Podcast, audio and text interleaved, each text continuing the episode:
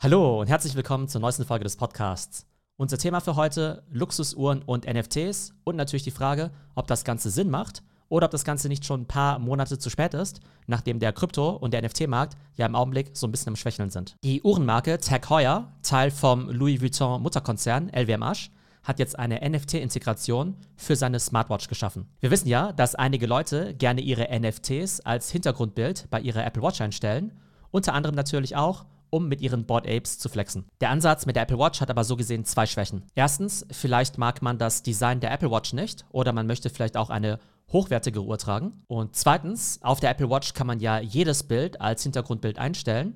Das heißt, es gibt eben keine Verifizierung wie bei Twitter, wo man ja eben nur die NFTs hochladen kann, die man auch selbst besitzt. Und Tag Heuer löst jetzt beide Probleme. Erstens, das Modell Connected Caliber E4 Sieht aus wie eine sportliche, traditionelle Uhr. Sie ist rund und eben nicht eckig wie die Apple Watch. Mit einem Preis von 2400 Euro ist sie deutlich mehr Premium als der Apple Watch, aber eben noch deutlich erschwinglicher als zum Beispiel eine Rolex. Wie funktioniert das Ganze jetzt? Wenn man die Connected Caliber E4 besitzt, kann man eben über die App die Smartwatch mit seiner Crypto Wallet wie zum Beispiel Metamask connecten. Und dann gibt es eben ein spezielles Watchface, also ein Ziffernblatt, auf dem man dann eben nur die Bilder hochladen kann, von denen man eben auch das NFT besitzt. Rein optisch sieht das eben so ähnlich aus wie das Hexagon, also das Sechseck, das ja auch Twitter einsetzt, um verifizierte NFTs anzuzeigen. Und auf der Tag Heuer Webseite werden natürlich viele Profile-Picture-Kollektionen angezeigt, wie zum Beispiel CryptoPunks, Clone X oder eben auch Bored Apes. Aber wir wissen natürlich, dass NFTs natürlich nicht nur Profilbilder sind, sondern eben auch natürlich normale Kunst oder vielleicht sogar das NFT eines Autos, das man besitzt. Es wird ja in Zukunft sicherlich Leute geben, die zu Hause ein Bentley, ein Ferrari oder ein Lamborghini besitzen, also einen physischen, und zusätzlich eben auch noch das NFT haben. Und dann gäbe es eben die Möglichkeit, das NFT von dem physischen Auto auch noch auf seine Uhr hochzuladen. Also so gesehen der doppelte Flex, also einerseits eben eine Uhr und dann eben auch noch das NFT von einem coolen physischen Gegenstand, sei es eben ein Kunstwerk oder eben auch ein Auto. Ich finde es jetzt besonders spannend, die Hintergründe zu verstehen, warum gerade jetzt ein Luxuskonzern wie LVMH diese Krypto- und NFT-Innovation vorantreibt. Der Chef von LVMH ist ja der Bernard Arnault, einer der reichsten Männer der Welt, ich glaube auch der reichste in Europa. Und der hat eben zwei Söhne, Frédéric und Alexandre, und beide sind große NFT-Fans.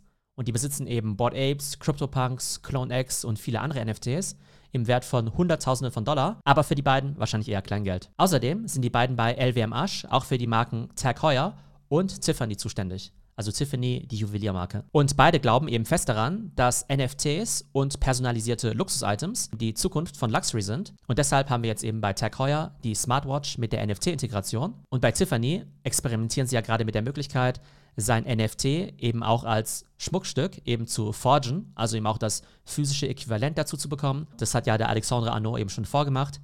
Der besitzt ja den CryptoPunk Nummer 3167 und wir haben auf Twitter ja die Bilder gesehen, wo dann eben dieser CryptoPunk jetzt eben auch als echtes Schmuckstück entstanden ist, aus einer Kombination von Roségold und Diamanten. Sieht auf jeden Fall ziemlich cool aus. Ich glaube, da wird es auch einiges an Nachfrage geben von NFT-Fans, die eben das NFT auch als Schmuckstück haben wollen. Was ist meine persönliche Meinung zu dem Thema Luxusuhren und NFTs?